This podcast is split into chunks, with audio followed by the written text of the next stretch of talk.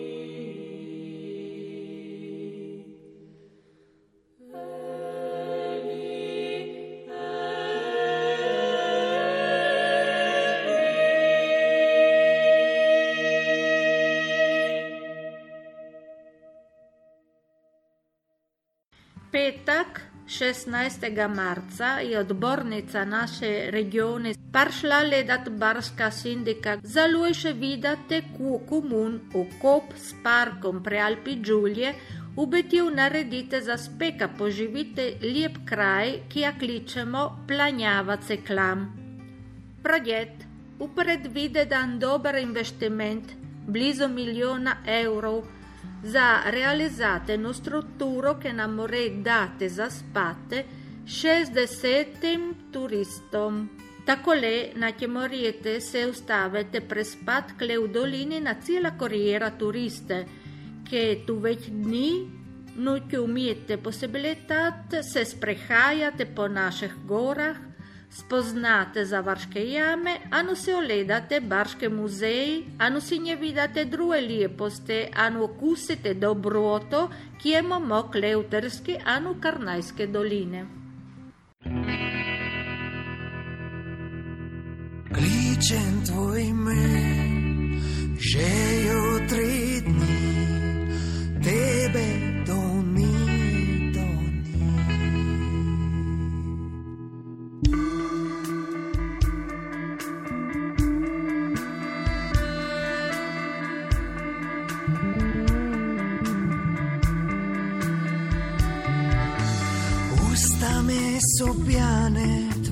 tvojih besed, ki imajo dan čudan okus.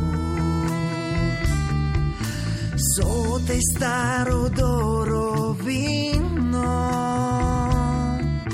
so te metke olajšatorja po.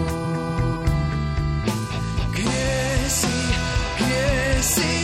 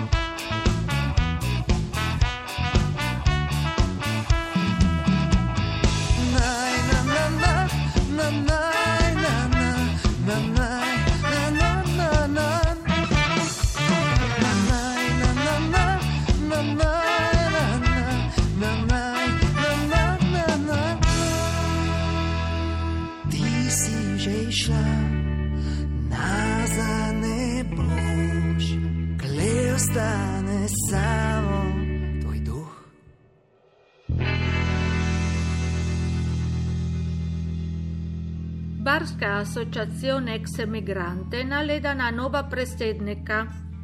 Dante del medico, ki jo je vodil za 20 let, je že povedal, da v nebo več se kandidov. Na koncu tale meseca ćemo zdovedati, ki bo vodil asociacijon, ki letos dopolnjuje 40 let dela.